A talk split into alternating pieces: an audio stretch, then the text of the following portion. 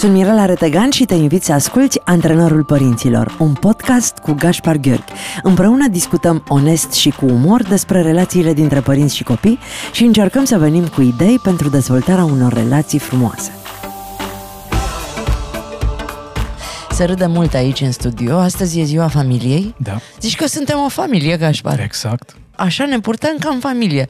Vorbim ce ne vine, ne strigăm cum ne apucă, Asta înseamnă familie? Asta înseamnă familie, să ne simțim bine, să ne conectăm, să existe bucurie, să existe conversații dificile, pentru că noi avem în emisiunea noastră și conversații dificile, vorbim și despre dureri, despre suferințe, dar există acel sentiment de conectare care este atât de important, care ne dă viață, ne dă energie, ne dă sens. Dar pentru că emisiunea noastră este antrenorul părinților, hai să vedem, să începem cu începutul, ce înseamnă pentru un copil familie. Aș îndrăznea spune că pentru copiii mici, familia înseamnă totul. Familia e universul în care ei se descoperă, în care se cunosc pe ei înșiși, universul în care le sunt nevoile satisfăcute, universul care după aceea îi va ajuta să-și găsească locul, menirea, direcția în această lume foarte mare. Familia înseamnă mama, tata și copilul? Pentru unii dintre noi, da. Pentru alții, familie înseamnă mama, mama și copilul, pentru alții, tata, tata și copilul, pentru alții, mama, bunica și copilul, pentru alții, tata și copilul, mama și copilul.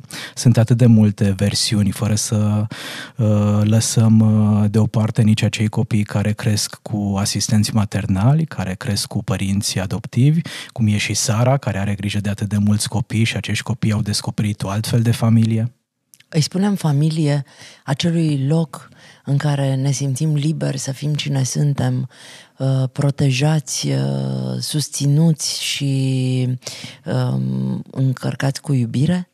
E familia acel loc, într-adevăr, în care putem fi noi înșine, fără să ne prefacem, fără să renunțăm la părți din noi, fără să supracompensăm, fără să fim mai interesanți decât, uh, sau să încercăm să părem mai interesanți decât am fi în realitate. Și sigur că aici vorbim despre familia biologică, care e un dat, nu e neapărat o alegere, dar putem avea și familii formate din, uh, dintr-un trib în care oamenii au intrat pentru că a fost alegerea noastră, pentru că a fost decizia noastră. La ce ne referim când spunem familia mea? Familia mea Probabil că majoritatea dintre noi la cei oameni care ne-au dat viață, la bunicii noștri, la frații noștri, la rudele noastre, însă ne putem gândi și la cei oameni care investesc încredere în noi, care probabil că au văzut acel potențial în noi pe care părinții biologici din vari motive n-au putut să-l vadă. Poate ne gândim și la un uh, preot, un duhovnic, un medic de familie, un consilier, un vecin, un uh, coleg de serviciu care știm că e alături de noi atunci când ne confruntăm cu momentele dificile, atunci când ne este frică, atunci când ne este greu. Acești oameni reprezintă marea familie umană care e un pic diferită de familia biologică, dar poate fi la fel de importantă. E familie și acolo unde nu sunt copii? Sigur că da. E familie și acolo unde sunt uh, doi uh, adulți și un câine, acolo unde există o persoană și o pisică. Uh, familia e o, un concept care poate avea foarte, foarte multe definiții și este extrem de important să nu ne limităm mintea la o singură definiție, mai ales în zilele noastre. La tine la cabinet probabil că uh, vin foarte mulți oameni cu diverse modele de familie. Ai putea să uh, faci uh, așa o descriere a tiparului românesc de familie? Din experiența ta de psihoterapeut, ce înseamnă pentru marea masă a românilor ideea de familie? Pentru cei mai mulți români pe care eu i-am întâlnit, familia se rezumă la uh, acei oameni cu care împart uh, aceeași casă, cu care au același uh, bagaj genetic, cu care sunt nevoiți cumva să conviețuiască împreună. Și aici deja există tot felul de nuanțe, tot felul de experiențe, tot felul de trăiri. Sunt oameni care au fost nevoiți să trăiască sau să crească în familii în care a existat abuz, oameni care au fost nevoiți să își redefinească conceptul de familie în momentul în care părinții au divorțat, oameni care au fost uh, cumva forțați, condiționați de viață să meargă mai departe în ciuda pierderilor. A murit mama, tata. Uh, sunt atât de multe forme și e atât de interesant, Mirela, că noi toți ne dorim să aparținem. Indiferent de defectele celor care ne-au crescut, indiferent de limitările părinților noștri, în adâncul sufletului există acel copilaș invizibil care își dorește să aparțină, să fie apreciat, să fie văzut, să fie înțeles și nevoia asta rămâne chiar și la vârsta de 40, 50, 60 de ani, doar că nu mai îndrăznim să vorbim despre această nevoie.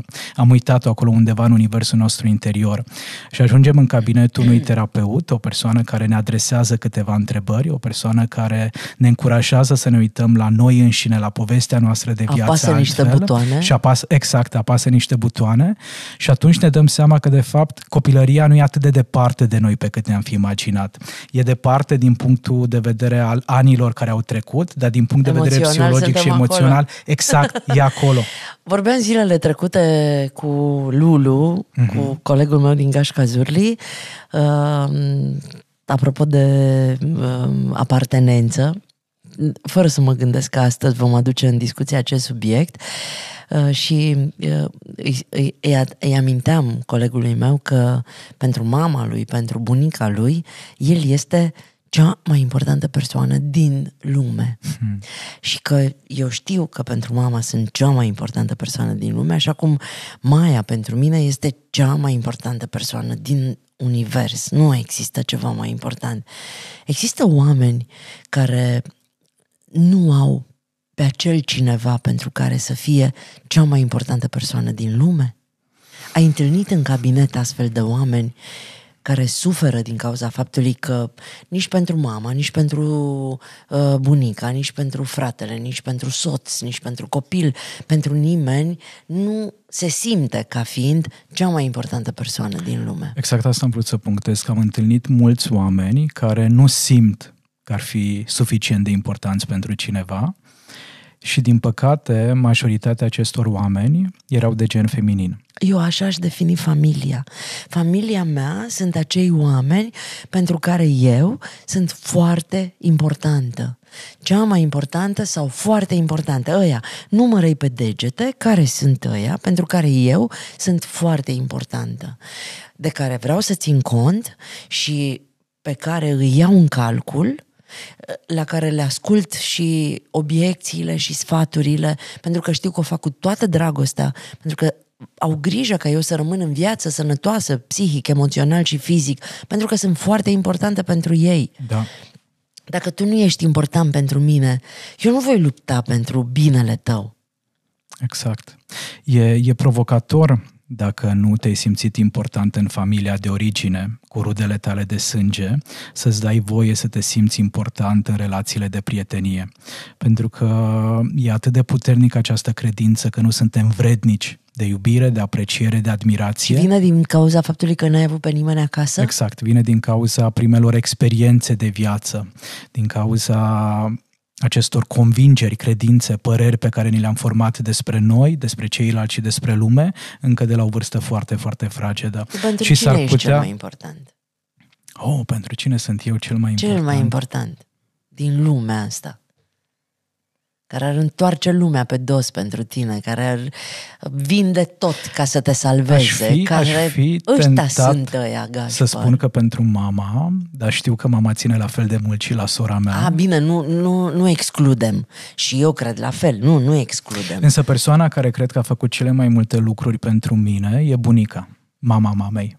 Cred că ea ar face foarte multe doar pentru mine și mama, bunica și asumă asta. Mm-hmm. Bunica cumva, așa cum de curând la masa de Paște a fost destul de clar cine e nepotul favorit și Ce a făcut? E... Înainte de toate, imaginează-ți că eram uh, mai mulți oameni, mai multe familii cumva așa. reorganizate la aceeași masă și în capul mesei cine a stat exact așa cum stăm noi doi acum? Tu bunica, și bunica? și eu, exact. exact. și a făcut și nu, era, nu eram la noi acasă, imaginează-ți, okay. nu eram la noi acasă.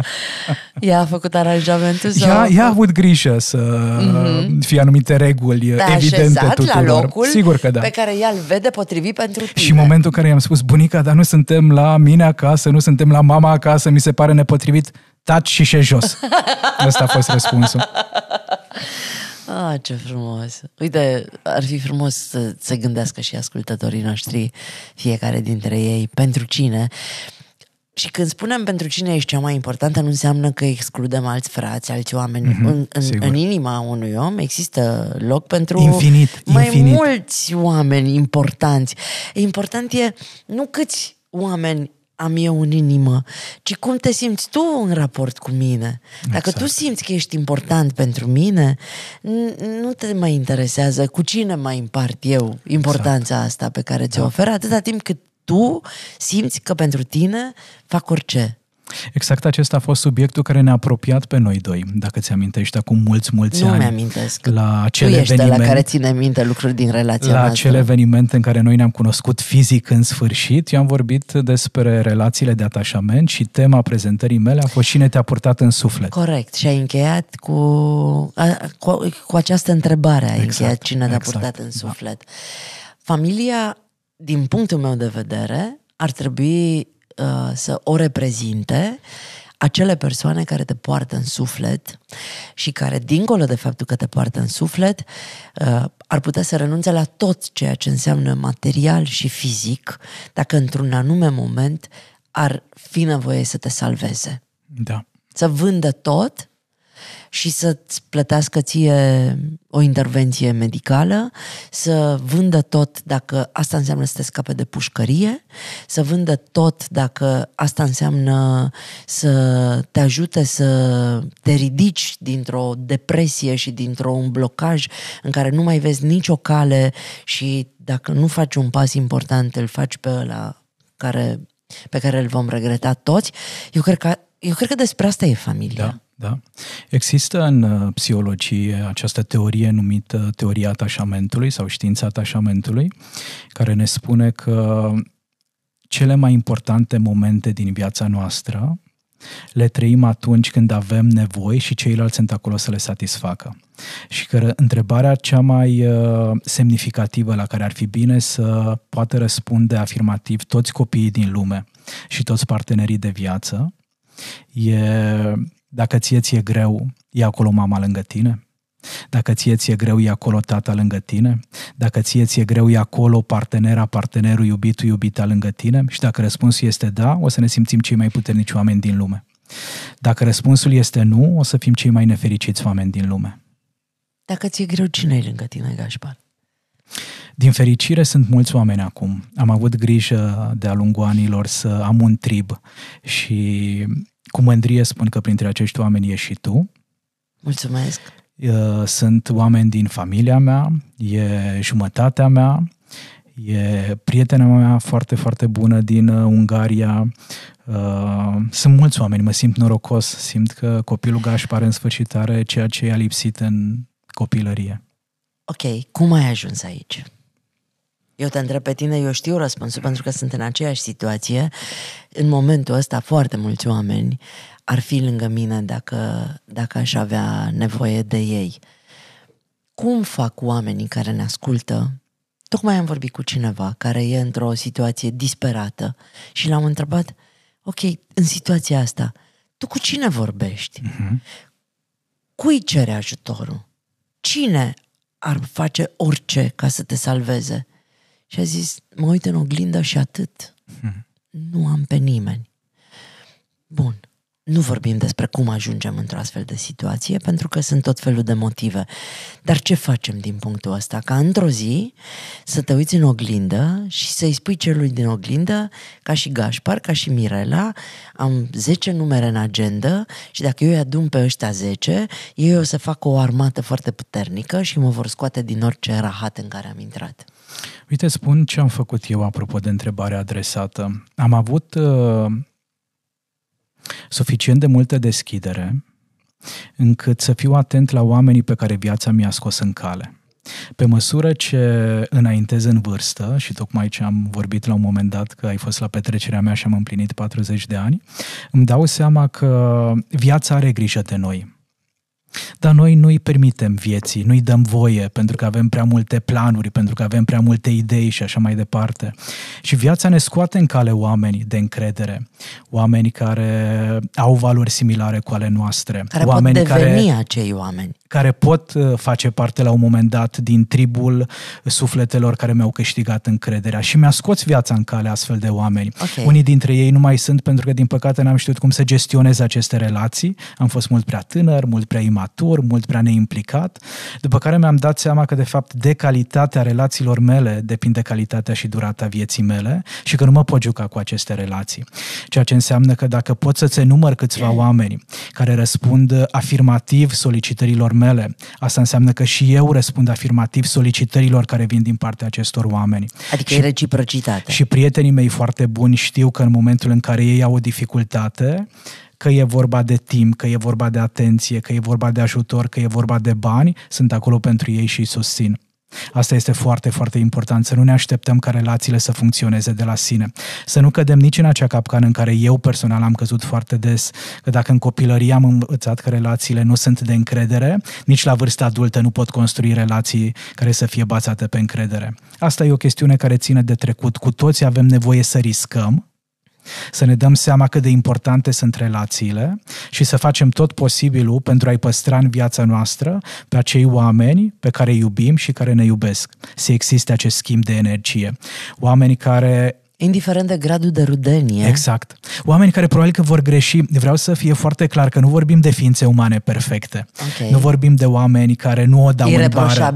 Însă oameni care după ce au greșit, realizează că s-a produs o ruptură în relație și îndrăznesc să spună iartă-mă, îmi pare rău, hai să ieșim, hai să ne vedem și te caut, insist să ajung din nou la tine pentru că relația noastră contează. La baza relațiilor de genul acesta, Mirela, nu se află perfecțiunea, ci disponibilitatea de a repara. Și cu cât reparăm mai des, se întâmplă un lucru absolut extraordinar, nivelul de încredere crește și noi ne vindecăm. Ce frumos! Dar uh, eu am trăit experiența unor oameni care au fost pentru mine exact ceea ce spuneam și care într-o zi au ales să plece. Am făcut tot ce am putut ca să-i aduc înapoi, să mă întâlnesc din nou cu ei în acel punct și nu s-a mai întâmplat asta niciodată. Uh, despre unii dintre ei nici măcar nu știu motivele pentru care s-au retras. Mm-hmm. Despre alții am reușit să vorbim după câțiva ani de zile și să realizez că uh, eram prea mult pentru ei. Are sens. Nu puteau să ducă uh, felul în care... Uh, și, și mai e ceva, Gașpar, că tu spuneai că trebuie să existe reciprocitate. Eu am greșit uh, cu prea mult voluntariat oferind foarte mult, pentru că puteam să ofer, dar tot ceea ce eu am oferit în loc să-i ajute pe oameni să se simtă în confort, s-au simțit datori. Mm-hmm. Și atunci au preferat să plece pentru că simțeau că nu fac față, că nu reușesc să se ridice la nivelul uh, lucrurilor pe care eu le aveam de oferit și nu exista reciprocitate. Da. Eu am învățat foarte târziu să-mi pun frână, pentru că eu pot să fac foarte multe pentru un om.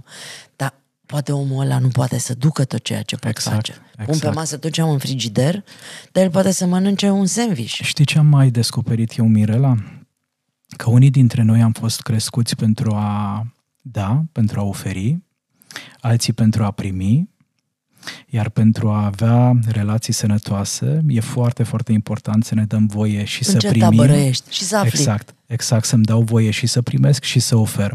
Și s-ar putea, eu cel puțin, am avut o mare dificultate în a primi. Eram uh, genul de om foarte generos, darnic, atent, dar nu știam să primesc și s-au pierdut câteva relații din această cauză. Unele pentru că nu am îndrăznit să-mi exprim nevoile și erau acolo în mine așteptările pe care nu am găsit cuvintele potrivite să le verbalizez într-o manieră inteligentă relațional. Altele pentru că nici nu eram conștient de nevoile mele, dar lucrurile în momentul în care s-au schimbat au transformat la modul cel mai semnificativ relațiile mele. Hai că-ți spun imediat în ce categorie intri eu. Uite, eu am o problemă. Când aud la uh, job, la muncă, expresia noi suntem ca o familie, uh, mie mi se strânge stomacul, așa, mi se, mi se, mi se înghesuie mhm. sufletul. și vreau să vorbim despre asta. Da? N-am crezut niciodată că echipa trebuie tratată ca pe o familie. Pentru că eu cred că în cazul familiei uh, poți să treci cu vederea niște lucruri, se permit niște lucruri pe care într-o echipă n-ai de ce să le permiți. Uh-huh. Într-o echipă trebuie puse niște limite mult mai clare și uh, stabilite niște uh, raporturi altele decât cele din familie. Da, e o perspectivă. Într-adevăr, mulți dintre noi ne așteptăm ca nevoile neîndeplinite în familie să fie satisfăcute la locul de muncă. Ehm, cred că mulți oameni în momentul în care fac această comparație între familia de acasă și familia de la serviciu se referă la respect, la încredere, la implicare, la dăruire. În cele din urmă vorbim de un sistem și acasă și la muncă. Nevoile noastre sunt aceleași și acasă și la muncă, dar într-adevăr sunt și niște diferențe. Și probabil că una dintre principalele diferențe este aceea că dacă situația economică se schimbă acasă, nu o să ne dea părinții afară din familie, deși din păcate sunt și astfel de exemple, dar la job uh, sunt uh, șanse destul de mari ca dacă lucrurile nu funcționează bine să fim dați afară. Deci asta ar fi, dincolo de multe alte aspecte, o realitate de care este foarte important să ținem cont. Legăturile de sânge nu se pot pierde niciodată pentru totdeauna, indiferent că n-am mai vorbit cu mama, cu tata, cu fratele, cu sora de ani, de zeci de ani, asta nu înseamnă că relația s-a pierdut, pe când relațiile cu oamenii cu care muncim, oamenii cu care suntem suntem prieteni, știm că ele se pot transforma în timp, exact așa cum ai dat și tu exemplu înainte de, de pauză.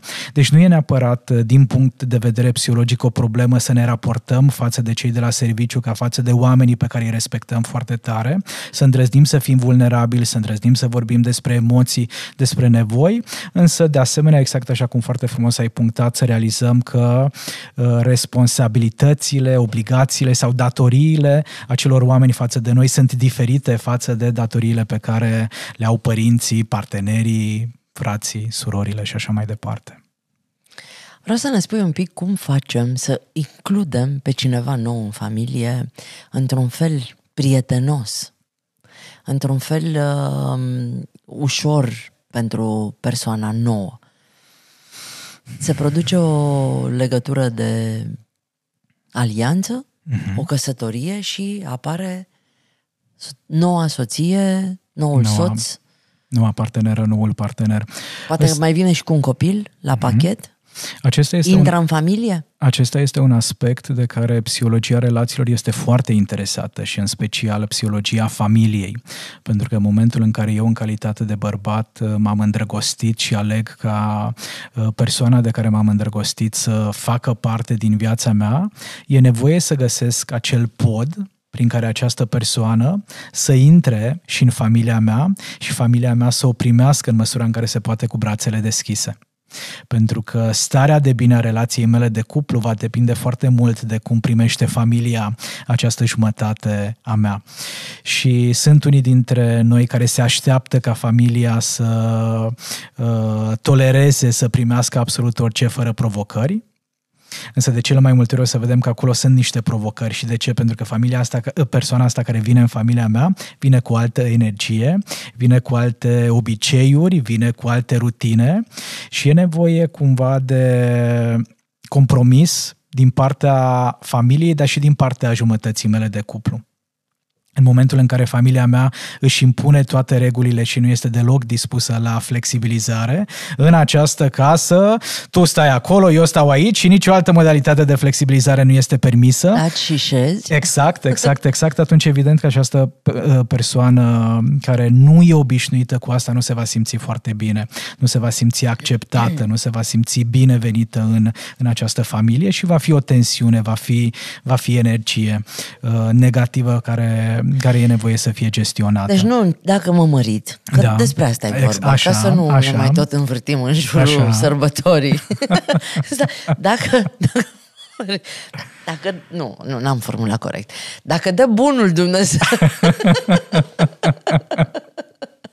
să mă mărit, nu-l impun cu orice preț. Nu, nu-l baci pe gât nu celorlalți gât, oameni nu? importanți din viața Cum ta. am făcut cu toate relațiile de până acum. Mai mult decât atât, e foarte important, Mirela, să ai răbdare cu fiecare om important în parte din viața ta, pentru că probabil că Maia îl va primi într-un fel pe acest partener, mama ta îl va primi în alt fel, prietenii tăi foarte, foarte apropiați, noi îl vom primi altfel, așa că e nevoie să fii flexibilă cu okay. fiecare. Nu știu dacă m-am mai murit, e prea multă bătaie de cap. Știi că la un moment dat uh, îmi povestea Mateo, un prieten foarte drag și unul din nașii Maiei, că uh, într-o discuție foarte prietenească mi-a zis, tu știi cum faci?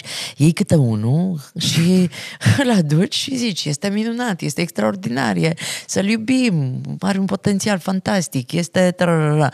Și noi te credem și noi începem și-l iubim și, și într-o zi tu vii și zici, ei, ăla, nu mă mai interesează. Ce caută ăla viața noastră? Dar noi deja l-am da, iubit. Da. Vezi, ăsta e un aspect uh, pe care merită să-l subliniem. Nu ne putem aștepta ca ceilalți membri din familie să fie la fel de îndrăgostiți de această persoană okay. pe cât suntem suntem noi. Ok. Bun, hai că am mai învățat ceva. Dacă dă bunul Dumnezeu și se întâmplă. Familie fericită există, Gașpar, sau mă mări degeaba? Există familie fericită, nu există familie perfectă, nu există familie ideală. Și aici cred că iar e bine să ne extindem un pic definiția asupra fericirii. Dacă cineva își imaginează că fericirea înseamnă să mă întâlnesc doar cu emoții pozitive și să am doar momente de succes și să nu fie deloc greu, atunci s-ar putea să nu uh, trăiască această experiență într-o familie reală decât în plan imaginar. Dacă însă perspectiva mea asupra fericirii înseamnă că dacă mi este foarte greu, foarte dificil, vin și îmi deschid sufletul față de tine, partenera mea, mama mea, fratele meu, tatăl meu, și tu ești acolo pentru mine și îmi uh, asculți durerea și suferința, asta pe mine mă poate face foarte, foarte fericit. Pentru mine o familie fericită este o familie în care uh, oamenii se poartă firesc, normal, exact așa cum sunt, în acord cu ceea ce cred și cu ceea ce spun. Este o familie în care membrii familiei sunt uh, atenți unii cu ceilalți, uh, sunt atenți la nevoile celorlalți, sunt prietenoși, sunt jucăuși, râd mult, fac lucruri frumoase împreună, iubesc să petreacă timp liber împreună, asta este pentru mine o familie fericită. Familia hmm. fericită este familia care își deschide ușa și atunci când vin uh, cu coroniță la sfârșitul anului școlar și atunci când am luat nota 4 și mă da. face să mă simt în siguranță dincolo de ușă, mai mult decât oriunde în lumea asta. Aș îndrăznea spune că cei mai împliniți dintre noi sunt acei oameni care au cu cine să râdă și au cu cine să plângă. Eu uh, am scris la un moment dat un text foarte frumos.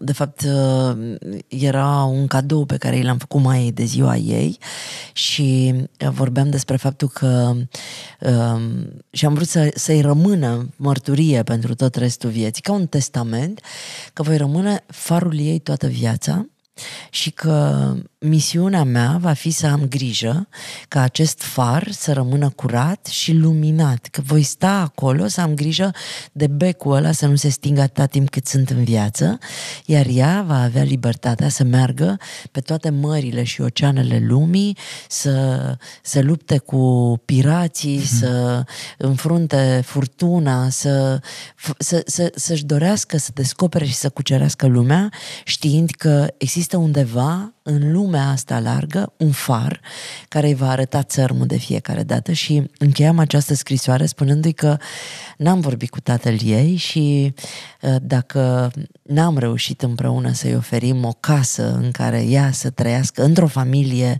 uh, cu mama și cu tata uh, sub același acoperiș, sunt sigură că Maia are două faruri undeva în lumea hmm. asta care îi vor arăta toată viața țărmul. Ce frumos!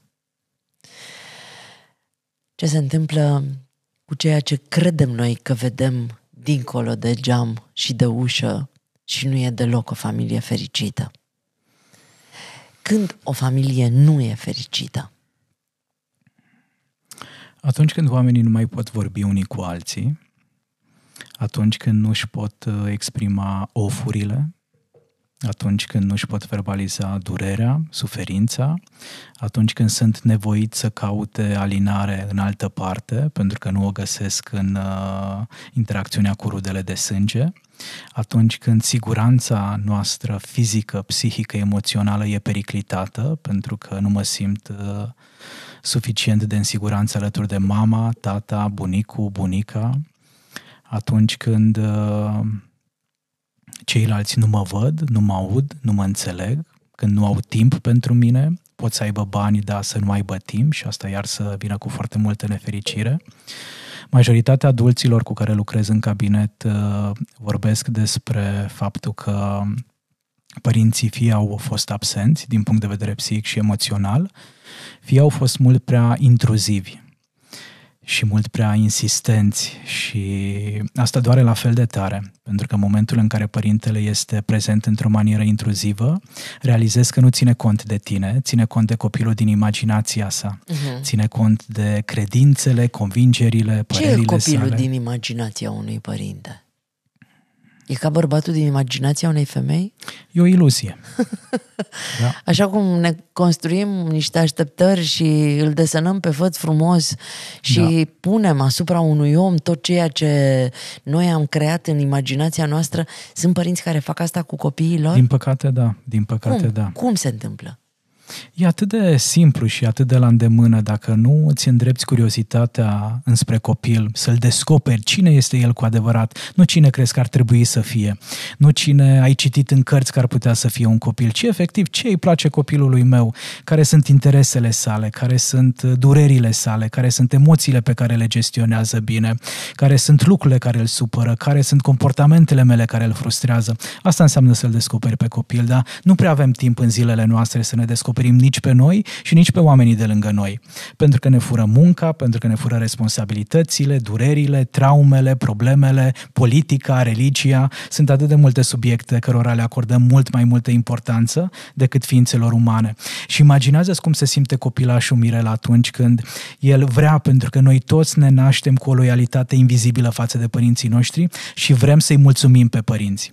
Și în momentul în care vii tu și proiectezi Mirel asupra mea faptul că eu ar trebui trebui să am 1,90 m și am 1,75 m. Și să fii campion la karate. Și să fiu campion la karate și să am de fiecare dată răspunsurile cele mai bune și să nu fac nicio greșeală de exprimare în limba română să și frumos. să cânt absolut minunat, să dansezi, să dansez minunat, da, dansezi. exact, să am o caligrafie aparte și o să-mi dau seama că niciodată nu sunt suficient pentru tine, părintele meu. E atât de multă suferință, atât de multă durere în momentul respectiv. Bun, deci să ne uităm exact cu cine avem de-a face. Exact, dacă, dacă Gașpar are 1,75 m, să-l acceptăm la 1,75 m. Eu te accept. Mulțumesc. Cum e cu spălatul rufelor în familie? Să nu știe lumea. Și vorbiți încet. Să audă pe scară. Ne certăm, ne înjurăm în șoaptă. Să nu știe lumea că noi avem probleme să părem familia perfectă și uh, fericită dincolo de ușă și, de fapt, ne batem uh, în surdină și ne înjurăm în șoaptă dincoace de ușă. Sunt mai multe explicații. Pe de o parte, să nu uităm de moștenirea noastră comunistă, securitatea și toate acele secrete pe care a trebuit să le păstrăm bine în familie pentru că altfel ne-am fi pierdut libertatea și aici România are o istorie grea din acest punct de vedere. Pe de altă parte, să nu uităm nici de această tendință a noastră a românilor către perfecționism către o ființă, o familie, o relație care e ideală, care este extraordinară.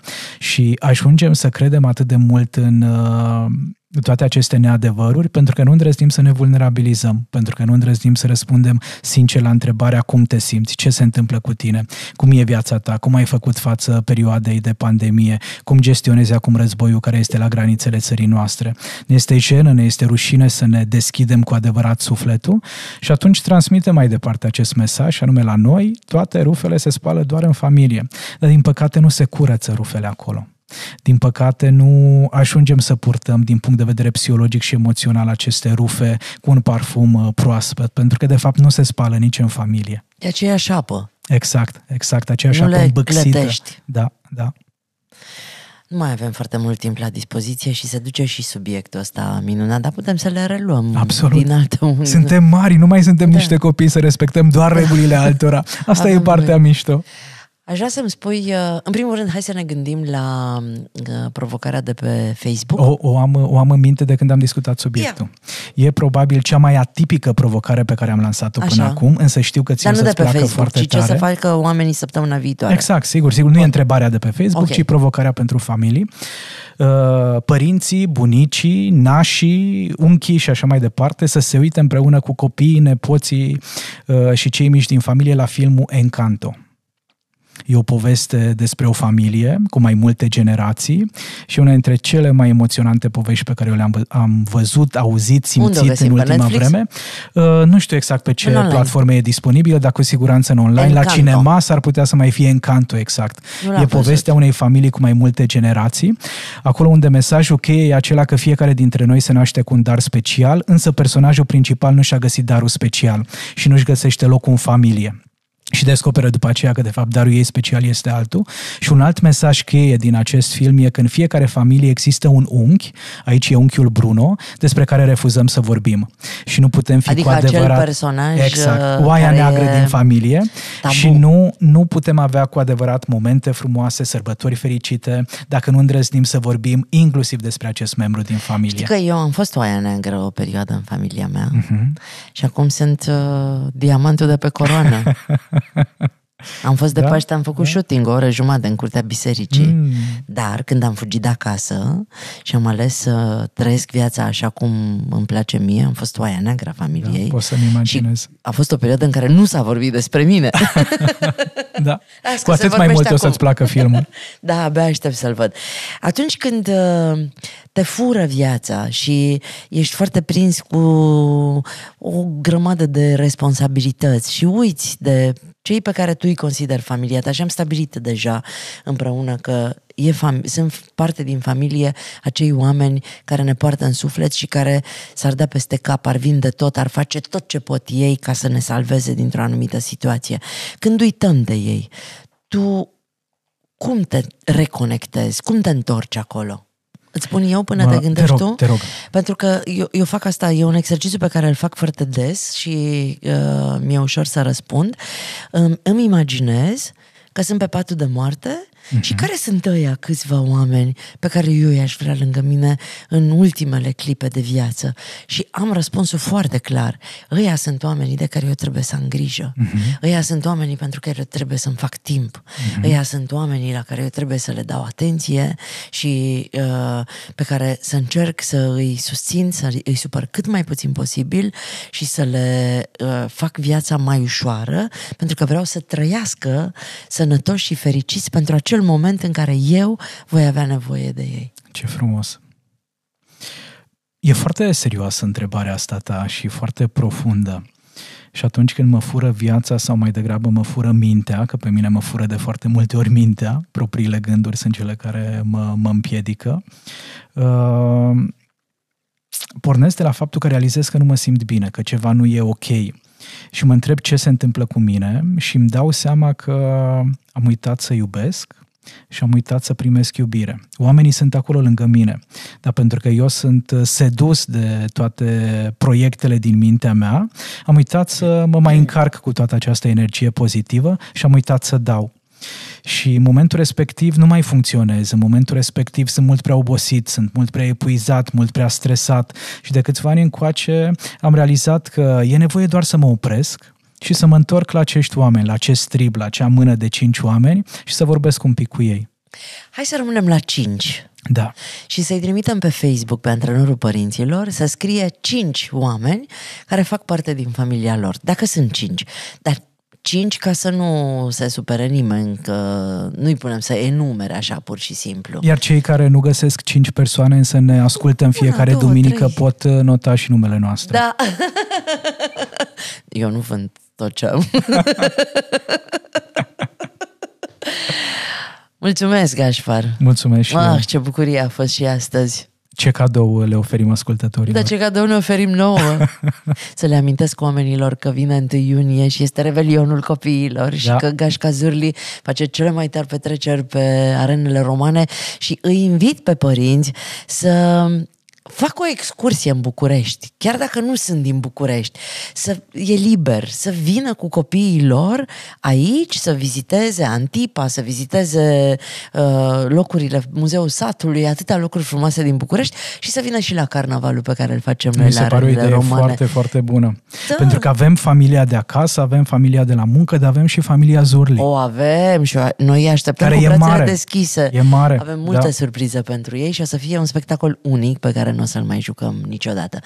Mulțumesc frumos! Astăzi, la antrenorul părinților, am vorbit despre familie. La mulți ani tuturor familiilor, Gașpar ne dă știința atașamentului, pentru răspunsul de pe Facebook. Eu, astăzi, aici, acum, voi trebuie doar să intrați pe Facebook la antrenorul părinților și să enumerați 5 persoane care fac parte din familia voastră. Până data viitoare, nu uitați să vă gândiți la provocarea pe care Gașpar ne-a dat-o astăzi. Encanto. Exact. Ne uităm la film și povestim data viitoare despre el. La revedere!